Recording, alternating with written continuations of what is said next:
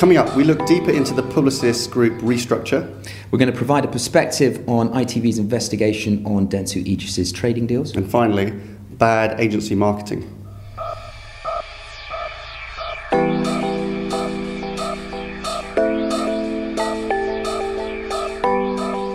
Hello and welcome to ID Comms Media Snack, episode 9.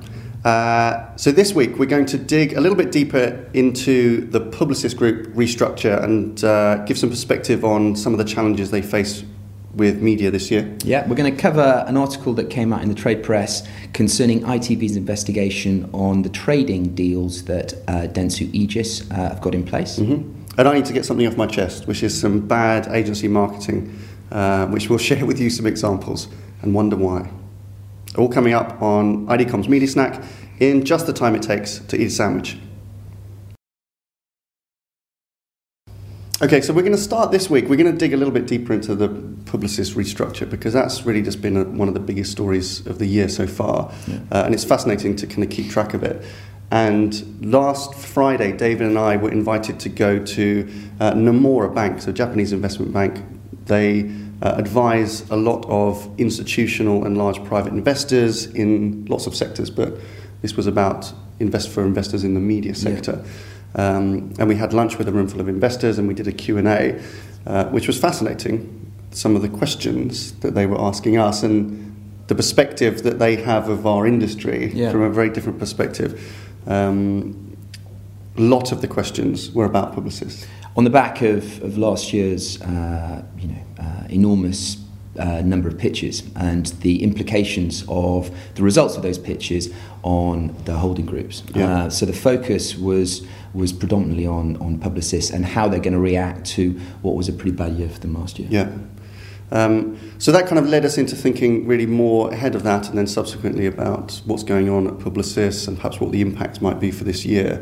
Um, and then this week we saw you know, one of the uh, leading media analysts in, on Wall Street, a guy called Brian Wieser, um, actually announced that or declared Publicis as a buy. Yeah. To say, and you've read kind of some into that. Yeah. So so he uh, he upgraded Publicis stock as a buy uh, for two reasons. The first was that it is currently at a at a low price, uh, twenty two percent below his target price.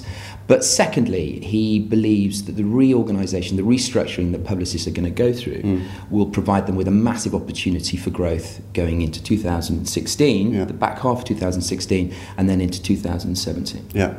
And Publicis, you know, we've touched on this before, but the last five or six years, they've had a bit of a tricky time because they, they used to lead the market, lead the sector in terms of organic growth, mm-hmm. like streets ahead of the average of the rest of the agencies five years ago. And that's just been on steady, steady decline. Uh, to now, they trail way below the, uh, the industry average in terms of growth. So it's hard to see where that's going to come from. And I think some of the original nervousness about Publicis as a stock last year was that they were very highly exposed in the US. Yeah, the US is 50 over 50% of the Publicis Group's yeah. uh, total revenue in one market, um, and the UK is also very very highly exposed on. Mm. Um, and they had they've had pretty bad times in both of those markets, haven't they? Yeah. Um, so the, this reorg needs to needs to work. Work, and it, something needs to happen pretty quickly. So yeah, how, that, how's this going? How's it going? So, so well, we're not entirely sure. That's the that's the big kind of question I think on mm. everybody's mind. Uh, there has been very little communication uh, beyond what Maurice Levy shared at the back end of last year. Mm. Uh, the financial controller, the financial director of Publicis Group, uh, assured the city that the restructuring was going to be completed by the end of H1. Yeah. So going into Q3 of this year, the reorganisation was going to be in place. Yeah. They were going to start looking at hopefully organic growth uh, in a place to get themselves into a place so 2017 would be far stronger. Yeah. Um, you know, we are uh, a third of the way through Q1 and we've heard absolutely nothing mm. with regards to the development of, of the restructuring. Yeah. So they're running out of time. Yeah.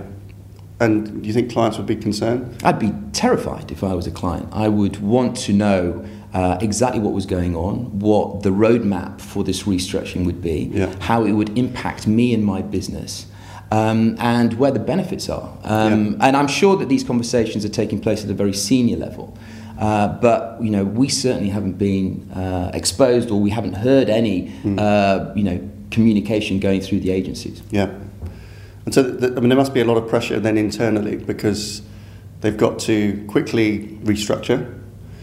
It's going to require. We mentioned this in a previous media snack, which we'll link back to because if you want to know the backstory to the Publicis restructure, we've we've uh, spoken about this before.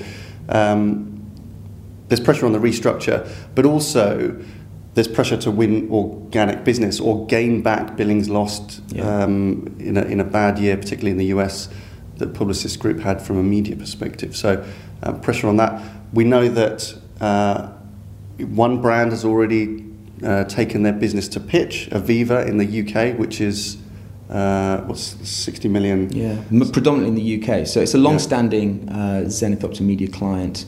Uh, they have uh, announced their review. We expect that to be quite a swift review, mm. so to you know uh, make a decision relatively quickly. Uh, but certainly, it's a it's a review that, that Zenith and Publicis at large mm. won't want to lose. Yeah, and we and we see this happen sometimes when you know when it's clear that an agency group really really needs to win new business.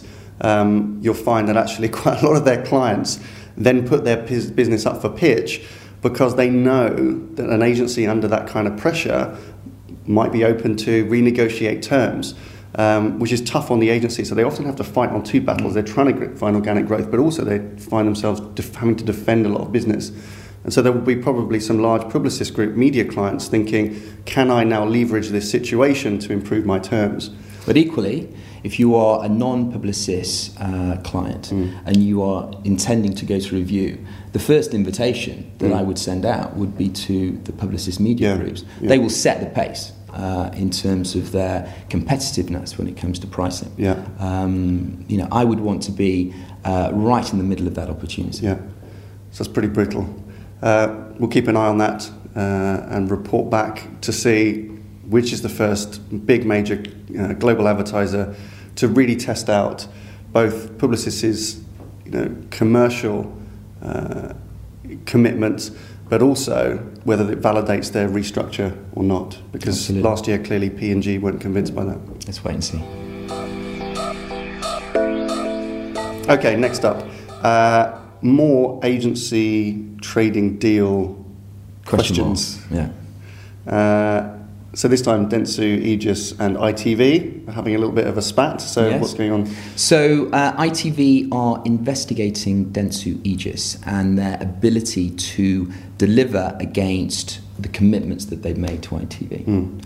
Uh, two areas of of kind of concern, I'd imagine, from ITV. Firstly, are they delivering the volume that they have guaranteed to mm-hmm. get the prices that that uh, ITV have offered? And secondly, what is the share of their overall billings, uh, of their overall spend. And so they were investigating uh, the closure of the book, I think, from, mm. from last year. Yeah.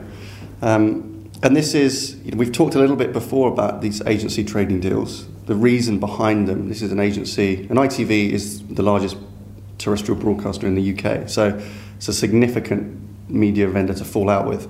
Um, these agency trading deals aggregate all of the clients spend to try and improve the pricing and the terms that the agency can get.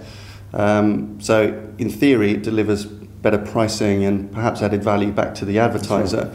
Um, but when they don't work, you know, and when the agency falls out with the with the with the TV station, or fails to deliver it the the, the volume that is promised to that TV station yeah. in advance, then that has a big impact on advertisers potentially because it impacts the future ability for them to contract. Absolutely. Yeah? So there's uh, two two kind of key issues I think from a client's perspective. The first is that uh, reportedly uh, Dentsu Aegis invests 300 million pounds a mm. year on ITV. Yeah. Okay, and with that they get uh, significant discounts and they also get rebates, right? Which go back to the client, or a proportion of those rebates yeah. go back to the client. If they have been found to uh, um, the delivery of those commitments, either from a volume or from a share perspective, then it will naturally compromise Dentsu Aegis's ability to renegotiate next year Yeah. on behalf of those clients. And it will also dilute some of the rebates that will be coming back because Yeah. those rebates are dependent on the amount of money that is invested within ITV. Yeah. So, from a client perspective, uh, they need to be careful that their price commitments that the agency have made them are deliverable Mm-hmm. Moving forward. And secondly, they are still receiving their fair share of the rebates that uh, are due to them from the investment that they give to ITV. Yeah, and, and I would add one thing. Other thing to that is from a for a client perspective, you just need to kind of keep an eye on your media plans because if the agency is falling short of a big volume commitment that it's made to a TV station, when it has this, the implication that you know millions, hundreds of millions of pounds. Um, is that you know you might find the agency suddenly dumping GRPs, dumping ratings uh, because they have to suddenly upweight their share of ITV in the short Yeah. term, um, and so you want to be careful as a client that you're not being you know oversold ITV inventory uh, in the short term in order to make up these deals. So it's just something to watch out. Third topic we're going to cover today is around uh, media agency marketing collateral. Mm. We're in the privileged position where we receive a lot of marketing collateral. In theory, it should enable us to navigate the market, identify uh, uh, the differences between one agency and another. Uh, in a broader context than perhaps a client would. Yeah. Uh, however, you seem to have got a problem with that. Well, I have the, the standard is uh, is mixed, as you say, and it should help us understand and differentiate between different agency uh, agency groups. But um, often they it's quite it can be quite bland, and actually we find the agencies all kind of saying the same thing as well, which just makes it hard to differentiate. But but I've been getting quite upset the last couple of weeks, particularly here, because um, I think we've hit a new low um, in terms of agency collateral because uh, agencies, my observation generally is that agencies are, are kind of on a race to impress. A lot of the stuff that they put out um, and the marketing that they put out tends to be, you know, very kind of future gazing, you know, predictive, you know, very technical. Um, and actually, it makes media, I think what that tells you is that it just makes media feel sound a bit more complicated than it is. Um, and I'm not sure it's addressing you know, the key question that I think many brands and marketers have, which is actually, can you simplify? Can you help me make decisions in this complexity?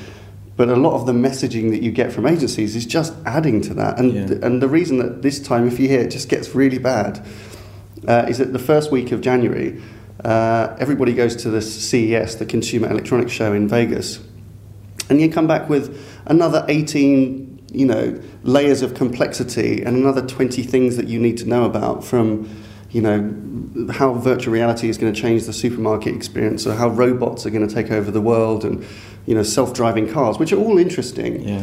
but they just don't have a they're not given a real world application and it's such a missed opportunity um, and CES is a great example of agencies they just outpour identical observations which probably could have been written from the CES brochure. Um, so th- I find, just this time of year, I find it quite disappointing. And I think you know we challenge agencies: send us your marketing collateral because we love to receive it. Keep doing that.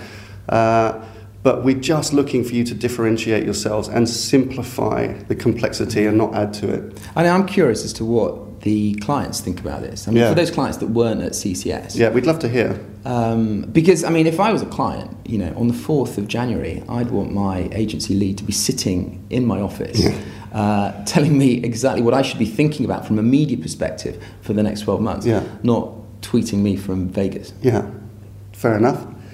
Good. Uh, that's it for this week. Um, thank you for watching. Please subscribe if you want to be updated with new content. Uh, but thank you for watching. Have a good weekend.